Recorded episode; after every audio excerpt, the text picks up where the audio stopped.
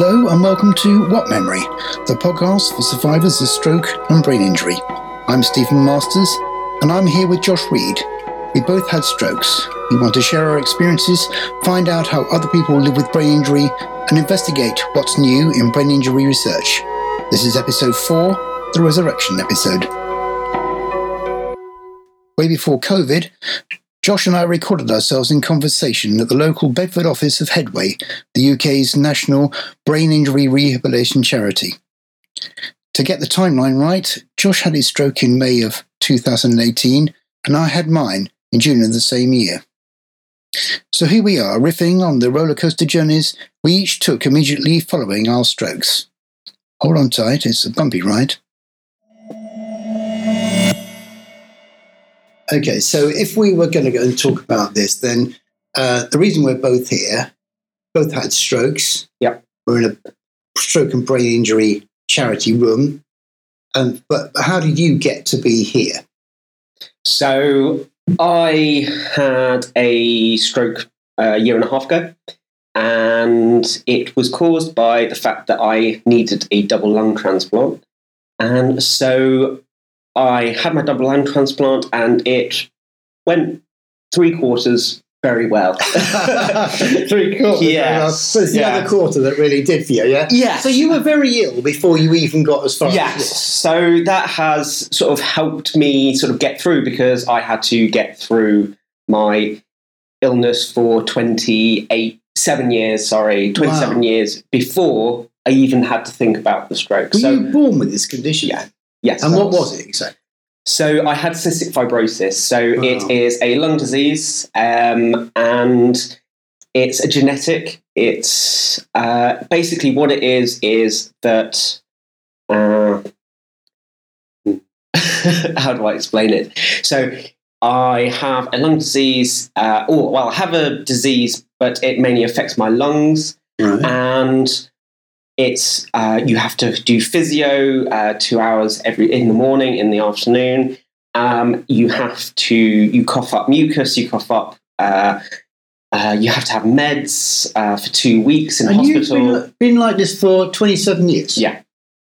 yeah Right. so So you've been contending with an awful lot of stuff. before this even happened And when did they decide to give you a, what, a lung transplant? essentially? Well, I chose to do it myself Oh, right, because my lung function was around 20%. So, to give it context, um, now I'm 81, and that is the sort of average between 80 and 90%. That is the normal person That's who has lungs.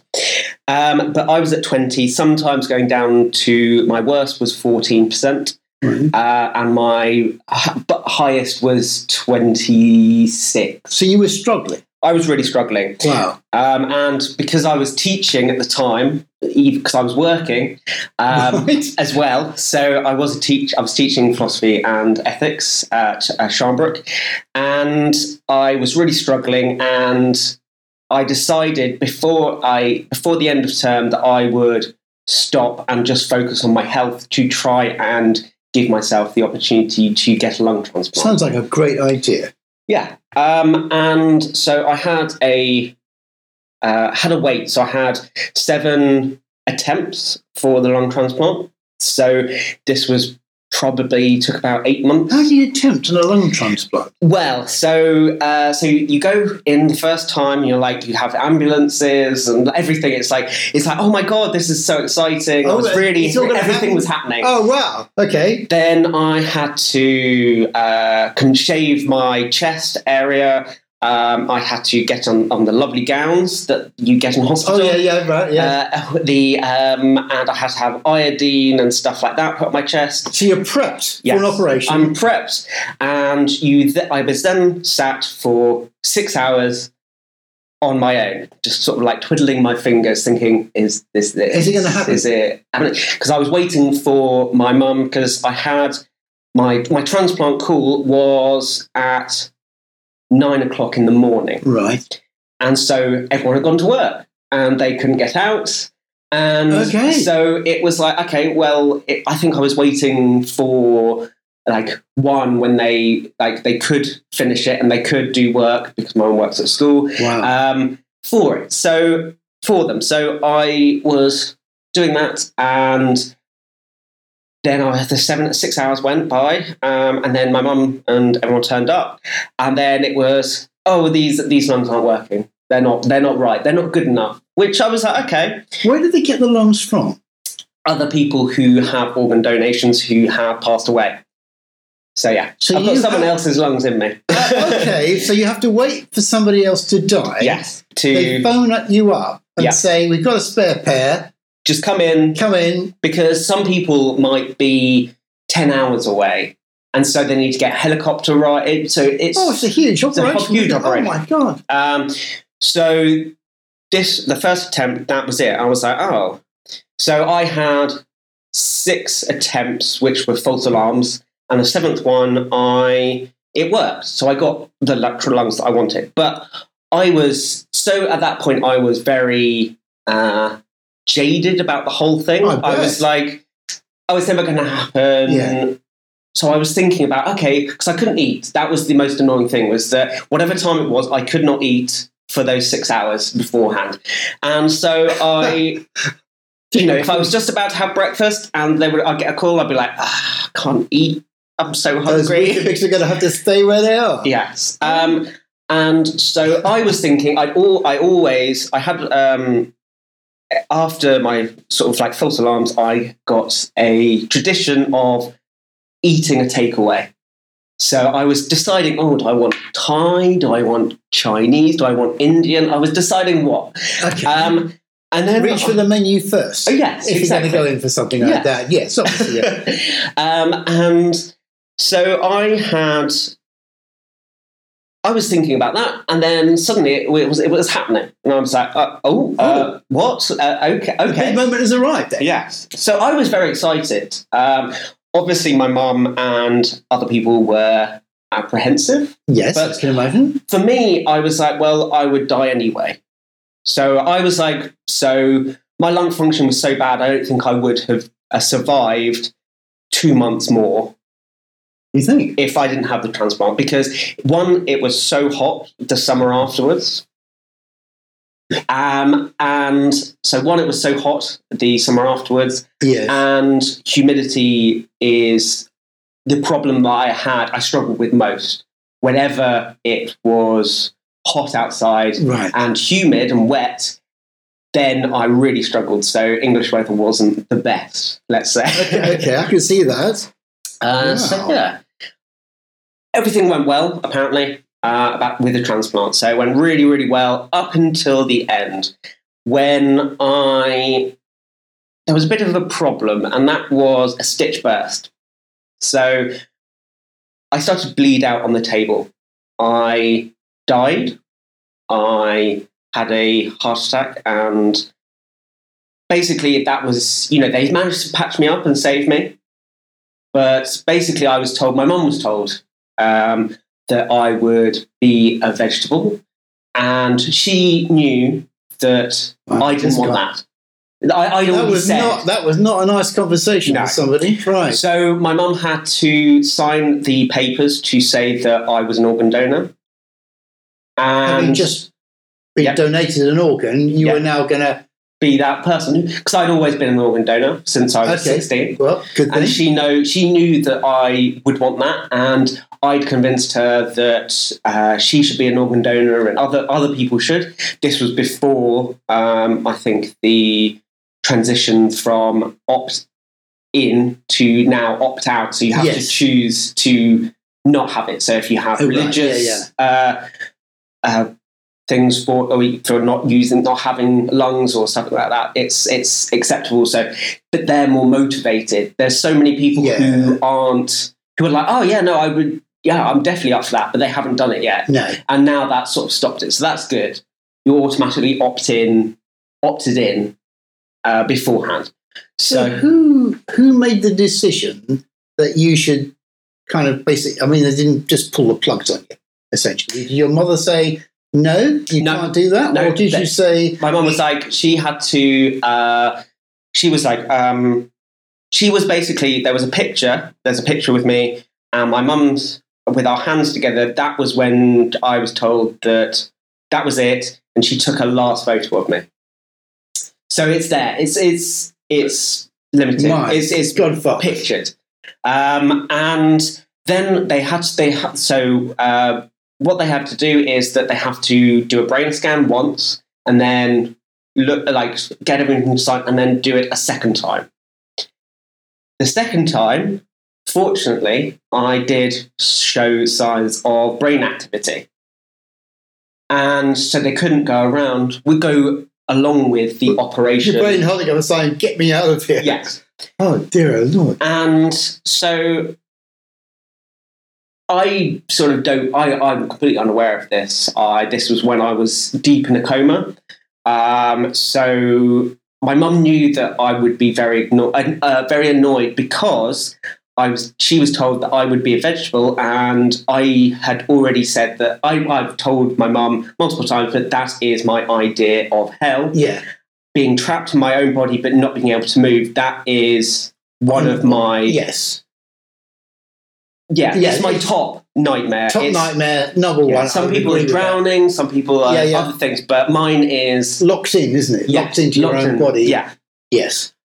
and so my mum knew that I'd be annoyed with her um, but yeah it's it's so it, it took a while so, So yeah, they had the brain activity on the second MRI. Yeah.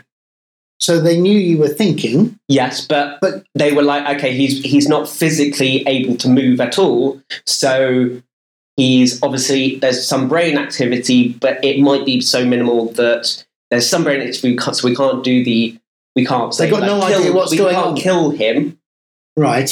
but I'll have no idea what's going on and I'll just be looked after the rest of my life so that's the decision they have to make What an awful, awful decision. Yeah. And you were uh, blissfully unaware, unaware of that oh, in a yeah. coma. yeah Okay. so, So you, was, you weren't in uh, that locked in syndrome yet. Not that, not yet. Um, so I, I was completely unaware. It was all my family, my friends, everyone who was dealing with the Trauma. trauma of it. Yes. Um, so one of my, because I was, my mum said to all my friends that I had died when she said I, because I they'd done the, they were doing the uh, brain scan for the second time. So she said, okay, well, he's died. I've done all the organ translation, like organ donation and stuff like that. And then she had to say, actually, he's still alive, but he's going to be a vegetable, basically. And What? in, as in a ways, that was worse. Well, yeah. I can then, see that was going to be a horror for everyone. Yes. yeah. So, sort of go on to a couple of weeks. I then had, I started to sort of have really crazy dreams. I remember seeing my my two uncles on the side of my bed, but they were with like loads and loads of animals dressed up, like one of the monkeys, like Really? doing the cymbals. Oh, yeah, okay. Um, Toy like- monkeys. Yeah, yeah. Like I was almost in like um, what what's that? When you're a baby and you're quite ill, what you put incubator, like an Oh, incubator. right, yeah, I was put, I was in that. I vaguely remember that, and I remember all these uh, weird things going on. I was like, so I was like, this this is not right. This is doesn't make sense. Right. But I, I was like, I can't figure out why it doesn't make sense. Because oh, I know my uncle's there, but why are these animals here? I just couldn't understand why they made so much sense being there, but they also didn't at the same time. It was very odd. Yeah, I can imagine that having a bunch of toy animals Yeah. around you. yeah. Yeah, would be slightly disorientating. to say And then they like they were sometimes real, sometimes they were toy, and it was very confusing. And I was like, so and also I have another memory where I had to hold. I had this egg which I had to keep a hold of and look after. To- Like a which, Tamagotchi style. for- well, no, it was like it was an actual egg. a real egg. Yes, a real egg with uh, sort of like I think it was from a hen, battery farmed hen, but I'd saved it, and I had to keep Okay. hold of it. And this is a dream, right? Yeah. Oh, yeah. yeah. Oh, yeah. no, I just want to make sure because I've had very similar experiences. Yes. Um, so I had to look after it, and I would it'd be like I'd have to be there. I'd have to be wait for it to hatch, and it would be like days and days and days, and I'd look after it, I'd care for it, I'd do everything for it, and then the day before it would hatch, I would it would crack or it would open, but it would be still, or and I'd have to start all over again. And so I just remember doing this like multiple times, but it was it's just it's so vivid, but it's crazy. Like how is Yes. that? I remember when I was in hospital, when I, uh, two weeks after I'd had my stroke, and um, I woke up and there was a zebra sitting next to the bed. yeah, as, Which- as you do. which which kind of slightly threw me because I was thinking, this is you know, why isn't Mm. the raccoon here? Because it was a raccoon before. Oh, okay. And it's something Yeah. into zebra, and I was thinking, there's something not quite Mm. right. Not that there was, you know, it should be a human being. It was just that it was, and I, and I, in my head, I was thinking, the simplest way of working out if this zebra really is if anybody mentions it. Yeah. But nobody did. Everybody else walking around, the night nurse and all that Yeah. kind of stuff. And I thought, well, nobody else has seen the zebra. So obviously, or they're not commenting on it. Yeah. So it must be fine. Yeah. So it's perfectly natural there was zebra on ward three. there we go. Ah. But yeah, it's, it's uh, I realised that afterwards, obviously, I was in, I was highly dosed with morphine and another drug. I can't remember the nam- name of it, but another drug which is sort of like an opioid-based drug. Right. And I was basically at that time, I was so close to death that they were keeping me on loads of drugs and morphine to make it as painless as possible. right. And yeah, and so, So you were half awake, or not even that? You were sort of I could hear, I think, I right. could hear, Okay.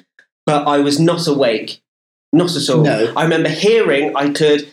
Um, so I remember hearing conversations. So I remember talking. I remember the the nurses coming in and doing Yeah. the chatting to themselves as right. well. Yeah. Yes. So they were having conversations. So it was like, oh, um, so what are you doing uh, this afternoon? Oh, um, it's Friday night. So I'm. So I had sort of an idea of what day it was, Right. depending on when people would come and turn That's up. astonishing.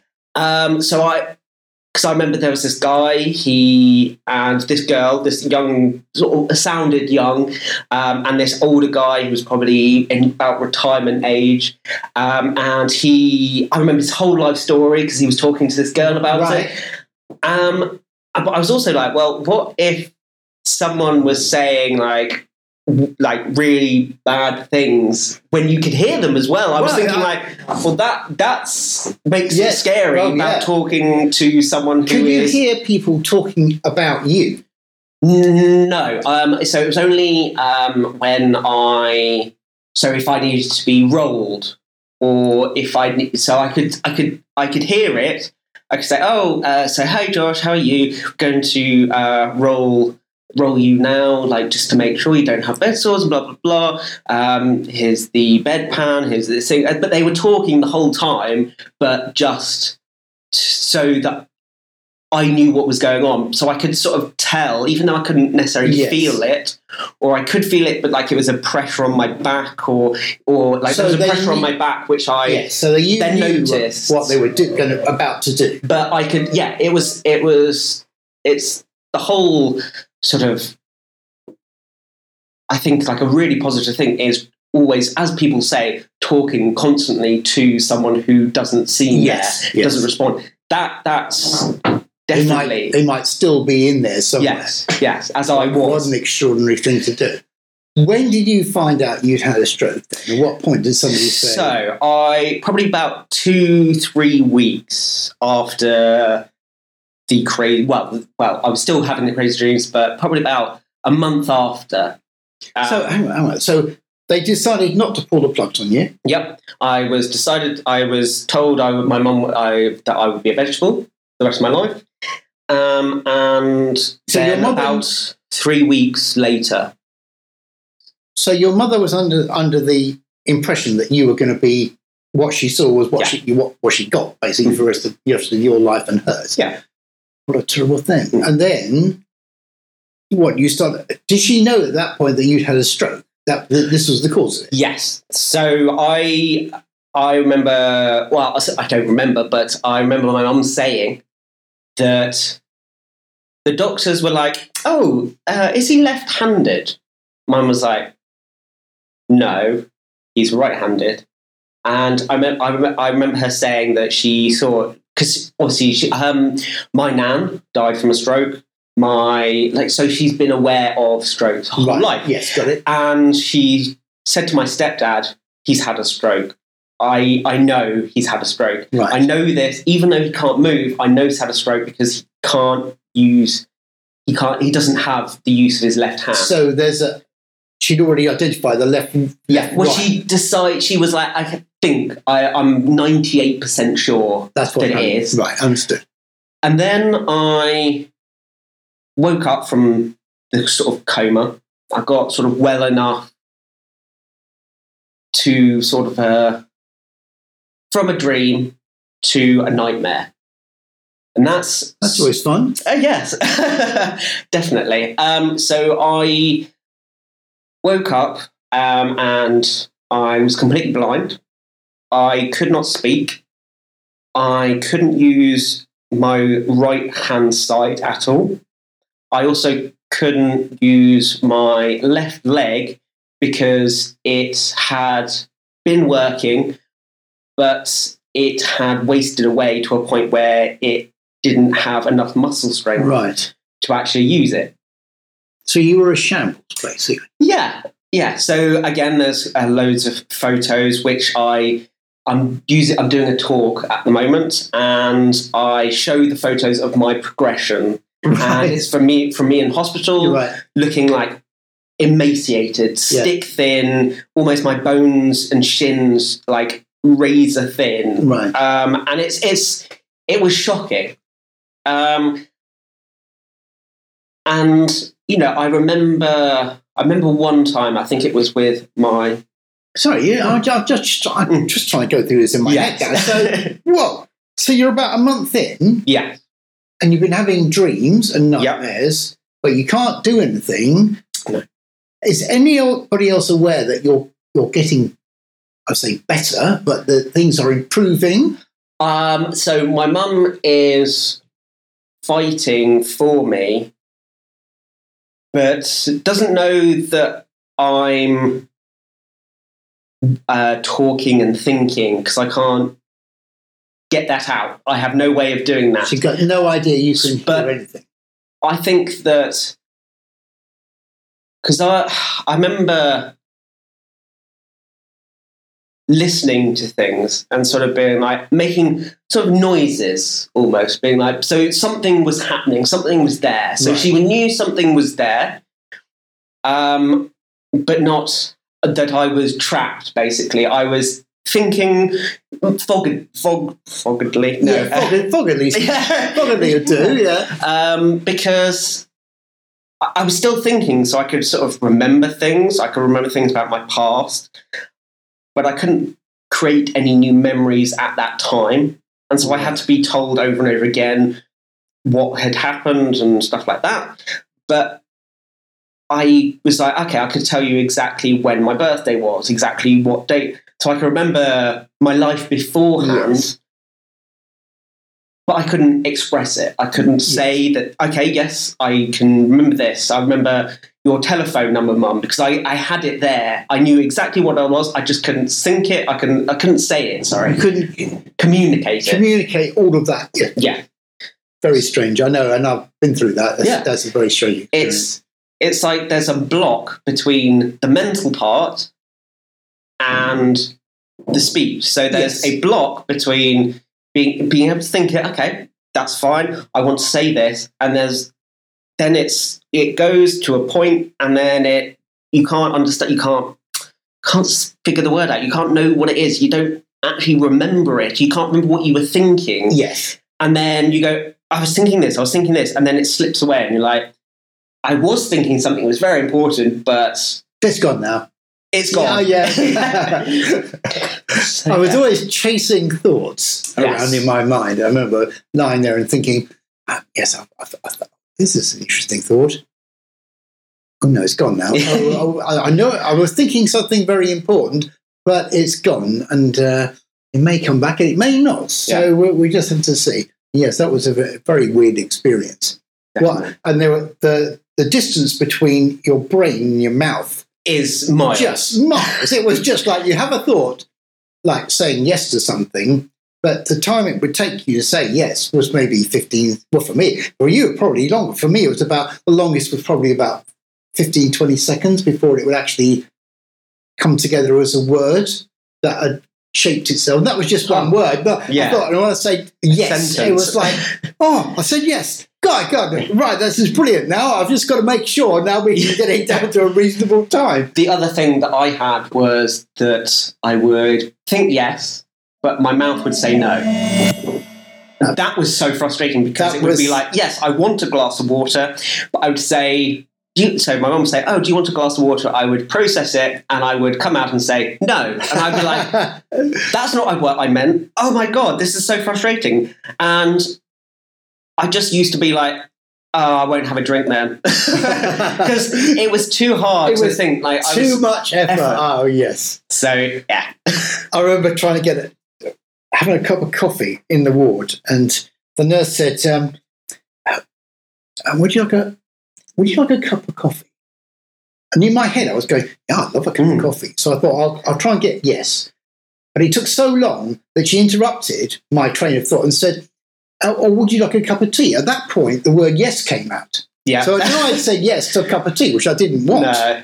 So that was that was infuriating, and Yeah. that went on for days and days and days. Yeah. You- you they, because people got tired of waiting, Yeah. quite obviously, and so yes, I was got the wrong drink Yeah. for, for days and days and days. Yes, but it made it all the sweeter when you could say, well, yes. I want a coffee. and the little wins, aren't they? Yeah. the little wins. I've just managed to say yes to a cup of coffee and got a cup of coffee. This is amazing. just before they said, "Oh, do you want tea instead?" No, Yeah, yeah. I don't want tea. I So- want coffee. Yes. so, so now I've got the, the my barrier to entry was I can actually get the word yes in and the right yeah. within the- their boredom threshold, basically.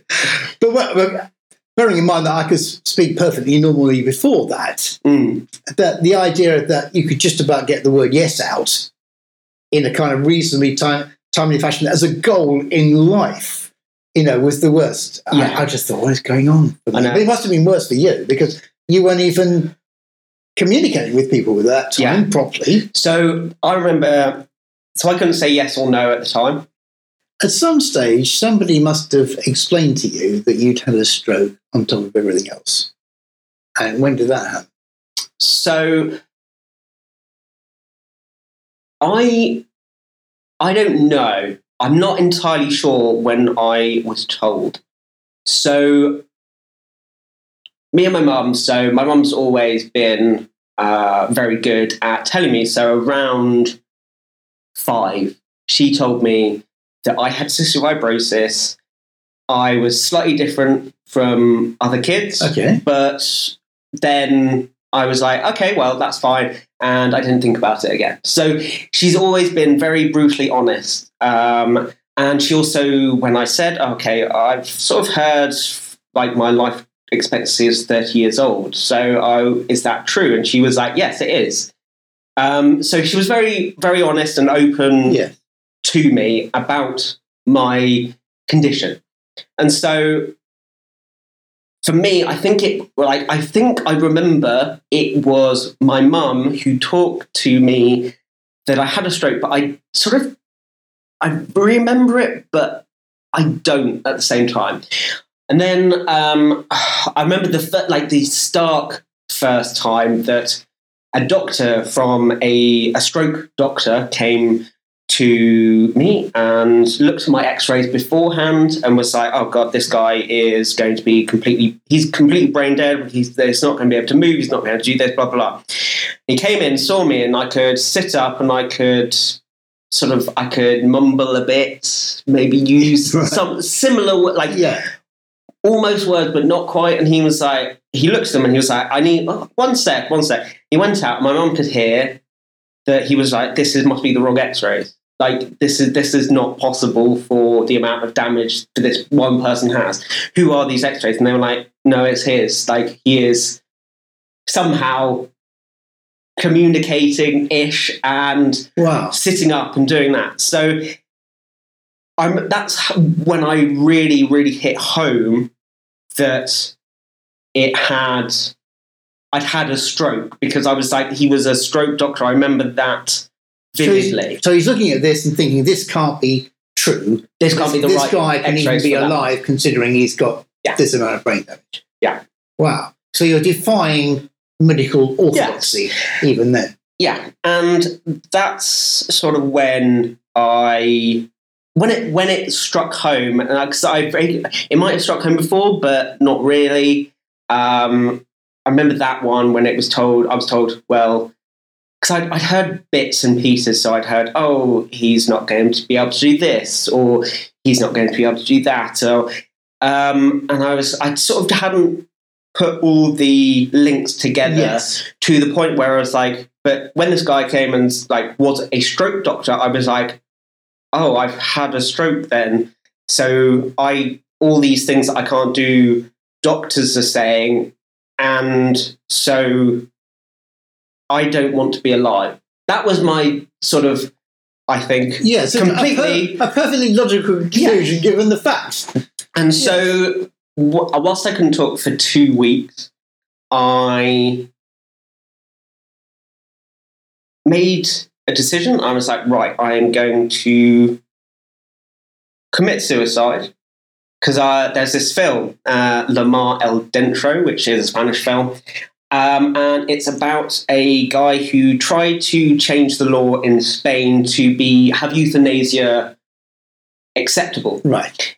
and so he he fights and fights and fights, but he's got a t- contingent plan, and that is so one person, uh, one uh, friend gets the pills, uh, one person puts the pills in a way that's close, someone else puts them in a drink. And then someone else gives him the drink, and so no one can be culpable because he they've It's had so many of- stages of Accidents. completely- yes, accidental- Accidents, quote unquote. Yes.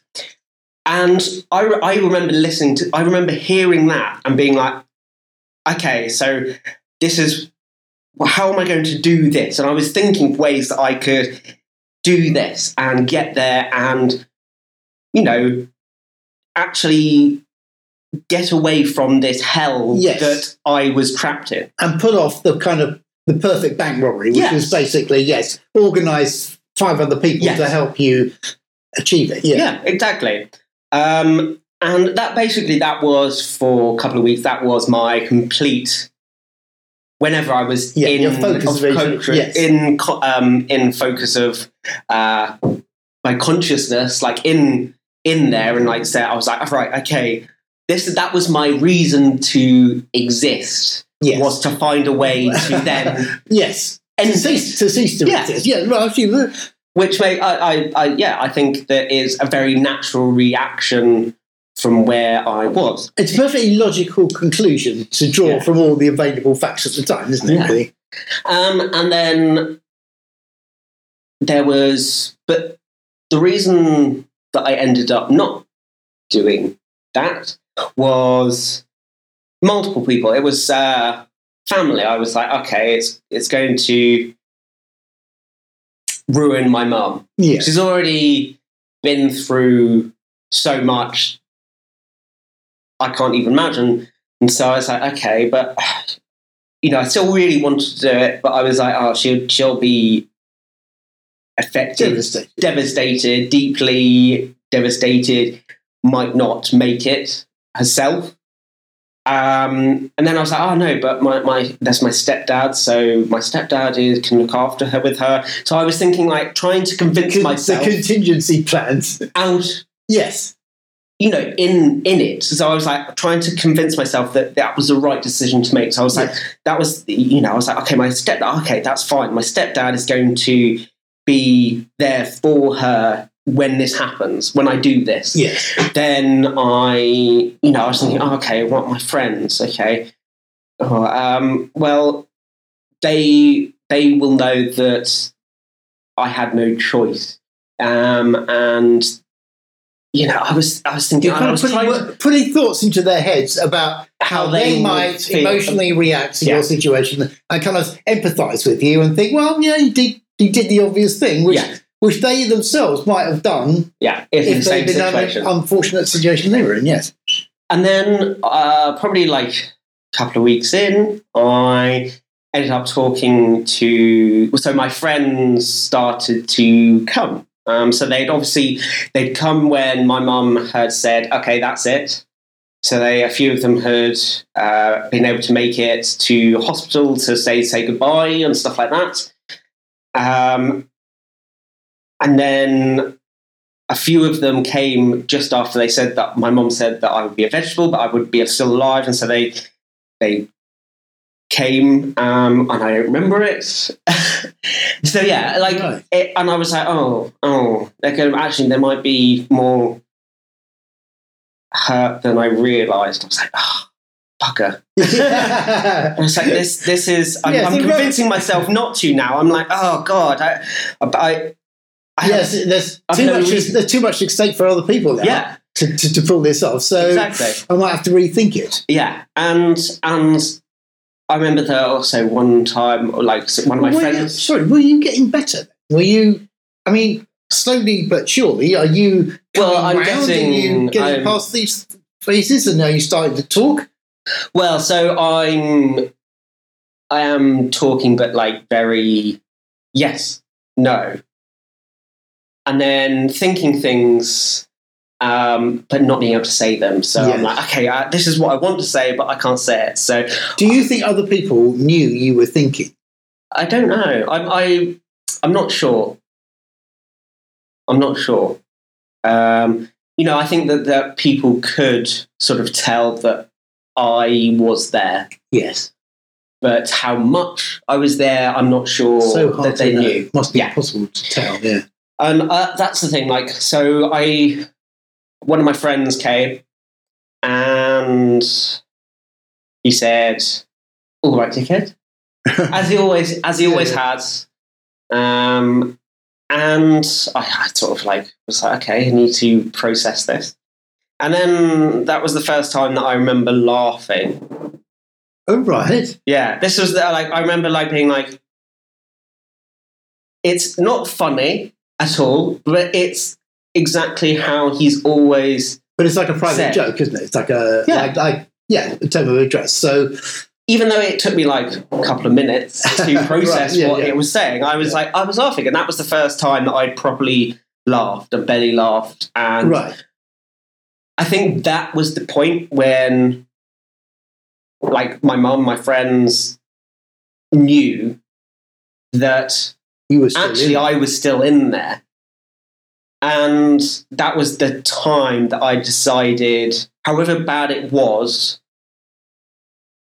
that I wouldn't commit suicide because I would still be able to laugh at least and sort of knew enough that was going on around me that I Yes. could laugh. And yeah, so that that so that was that was the a- turning a point. turning point, definitely. Humour. Okay.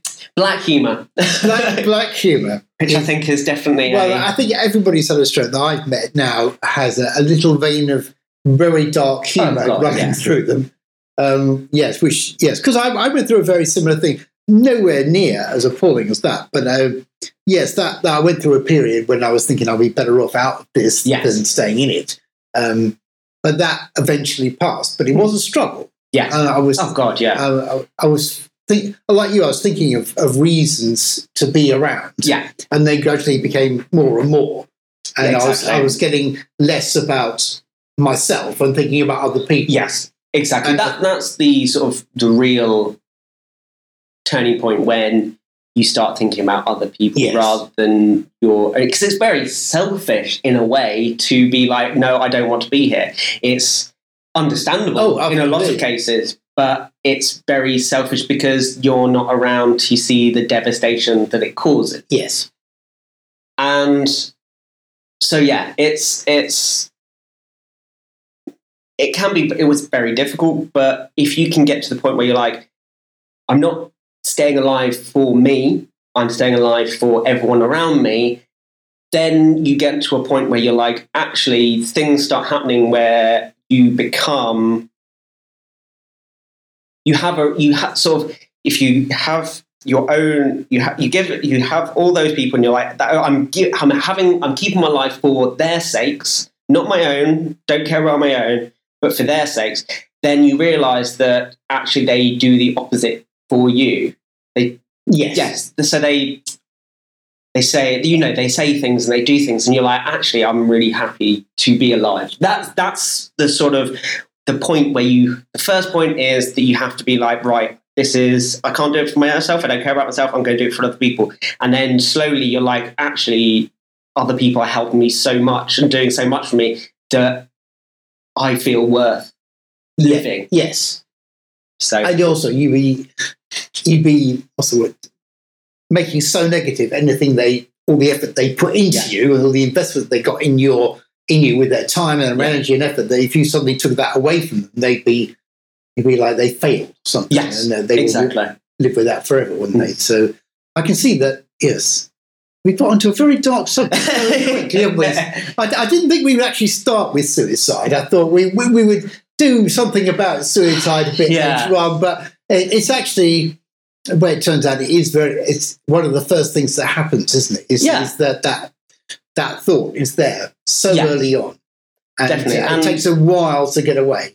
but when you go you get away from it you're like you're so happy you have every second of every day of Yes. life there um and so it's not actually until sort of like well I, for me it was couple of months a month a couple of months in that i realized that i did want to be alive and i was like right But that that's- was that- the impetus for That's me quite incredible, isn't it? If you think about it, I mean, I had my stroke, what, 18 months ago. So it's about same sort of time, Yeah, so a year and so it was last May. June for me.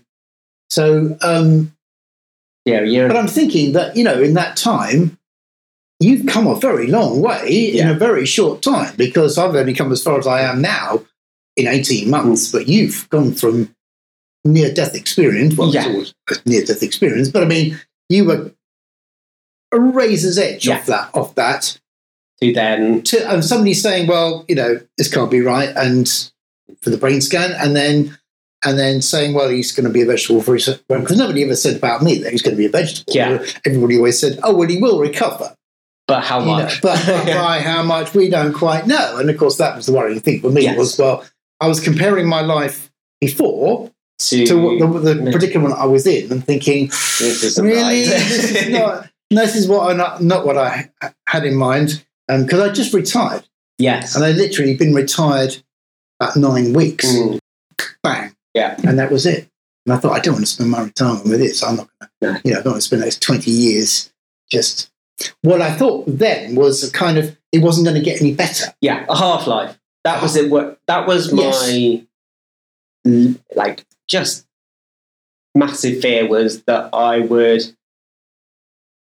be looked after the rest of my life, but be trapped the rest of my life, but not be able to reply or not be able to say anything. That would be. And I, that that is. Well, I know, yes. Um, scary. yeah. Um, but fortunately, at once so I had this this uh, like experience. I was like, right, okay, I could laugh. That means that I could probably do anything because I was told my doctors were like, nothing will happen. You won't. You, you won't be able to walk. You won't be able to do. And I was like, well, I can laugh. So I'm going to ignore the doctors Ignore- completely Yes. And go my own path. And if I do well, that's great. But if I don't, I'm going to fail on my own terms. Yes. So I've always been very stubborn. I've always been very motivated myself. And I've not let anything sort of bother me. And I was like, no challenge is too difficult. So I was like, so for that, for that, on that moment, I was like, right, I am going to try and walk. I'm going to try and uh, talk. I'm going to try and see as much as I can because it was only my optic nerve that was damaged. So I was like, there's nothing wrong with my physical eyes. So I was like, right. So I didn't want that to sort of like stop me doing as much as I could. And you got years of basically resilience before that, Yeah, you? Exactly. So you had a kind of, you could draw on a deep well of kind Yes. of fortitude, so to speak. because that's the thing. It's like Because you've been doing that for so long. yeah, as a CF, you're CF patient. You're always knocked down over and over again. But it's how you get pick yourself up that makes a difference. So I know lots of people with cystic fibrosis who have the same mentality as me, and they are stubborn, they're willful, and they are going to do what they want when they want. Yeah. it was that will to live that sort of ended up getting me to through to the point where I was like, right, I'm going to do as much as possible to get better. Yes, because I, I like um, our situation to, as we got on our graphic, that kind of um, the jungle bit, Yeah. which is, it's like a plane crash in the jungle, isn't it? Yes. and you're on your own and you've got nowhere to go, you don't know which way is up, and then you're slowly kind of hacking your way through a jungle, trying to find your way back to Yeah. real life in a way. And you know, along the way, you're kind of picking up clues like if it's downhill, there might be water at the bottom of this. Yeah. It's a river, and the river goes to the to the sea. So if you follow the river, we might get somewhere. But all the time, you're just using a you know machete or something, Yes. just cutting your way through the jungle. And I feel that that we're both going through something very similar. and it feels very isolating as well. Oh, hugely. That hugely. is the most thing that well the thing that I remember most being like completely isolated and thinking I was the only person who was going through I had never this. met anybody who'd had a stroke before. It's not in the family. It's not in uh, amongst my friends or anything like that. It's never happened. So, and I've always been a very healthy person. Yeah. Up to the moment I had the stroke, Yeah. I was in tip-top condition. yeah Um, in, in that I went to the gym three times a week. I was, even though I retired, I was working part time. Yeah. Sort of segueing into retirement. I thought it was a clever, clever little scheme. I would, you know, I wouldn't lose all my faculties. I would, wouldn't sort of uh, just fall off the wire. I'd just take it Ease nice it and off. easy, ease it off. So, so I got it all worked out and beautifully planned. My my health actually wasn't even a consideration. Yeah. Of all the things that could possibly go wrong in my life, uh, that wasn't going to be one. yeah health was the lowest health was literally the very lowest priority. at all. I wish perhaps I hadn't had the cakes now, but uh, but the thing was, I, I didn't I hadn't thought about it. So Yeah. when it did happen, I had um, no understanding of what was going was going on. Even when my wife said to me, "I think I'm having a stroke," I was thinking, "Oh, really? I Uh. don't think so. I'm just feeling a bit under the weather." But of course, it was getting worse and worse and Yeah. everything like that. And I was actually working part time, even though I retired, on the day that I had the, the stroke. I was with a group of people. Uh, I started having the symptoms, which I know now are the classic signs. yeah I didn't have the droopy mouth, but I, I lost control of one of my arms, Mm. my right arm, and I was thinking, hmm, that's a bit odd. But I still hadn't hadn't put two and two together. Yeah. And then actually, what I did, I thought I'm a bit. I feel like I've got a bit of flu because I had flu earlier in the year in February, the Oh, worst okay. flu I'd ever had in my life. And I've actually taken four days off. Mm.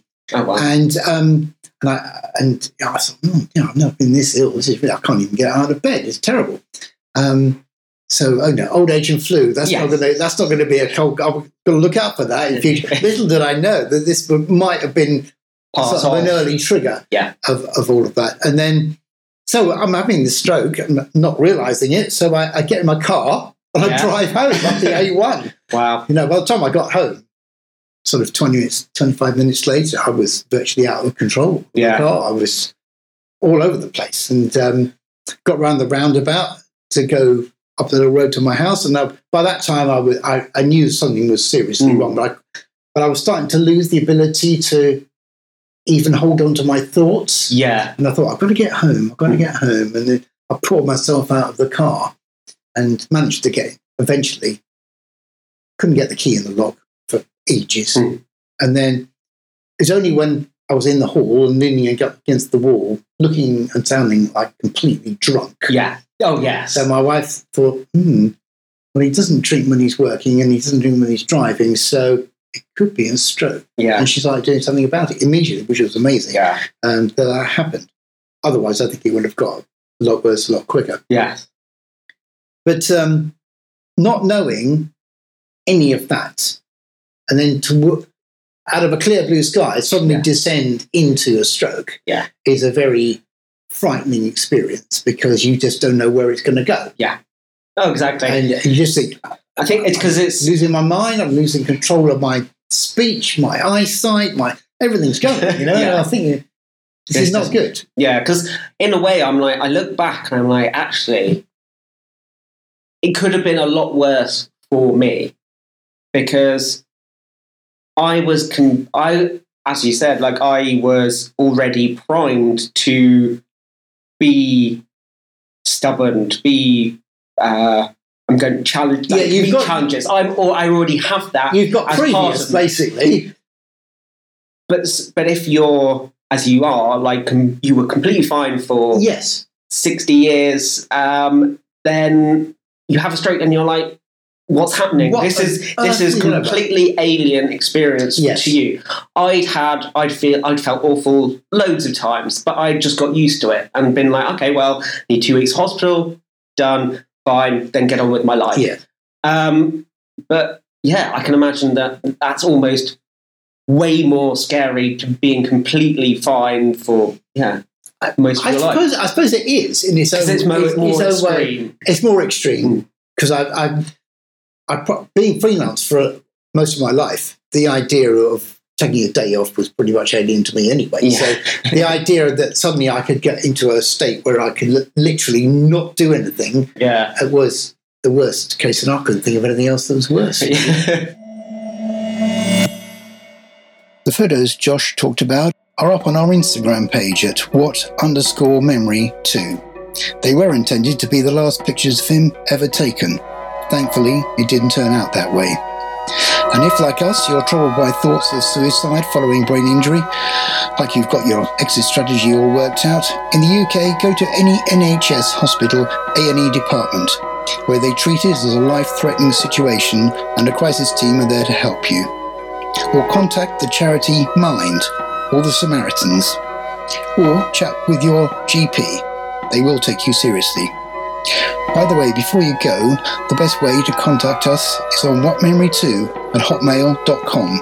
That's W H A T M E M O R Y, followed by the numeral 2 at hotmail.com. What Memory is our personal podcast. Any views expressed are purely our own or the personal views of our guests. We are not expressing the views of any organisation or business. Thanks to our amazing audio editor, Jamie Rutherford, professional audio producer, and fellow brain injury survivor. Okay, we're done.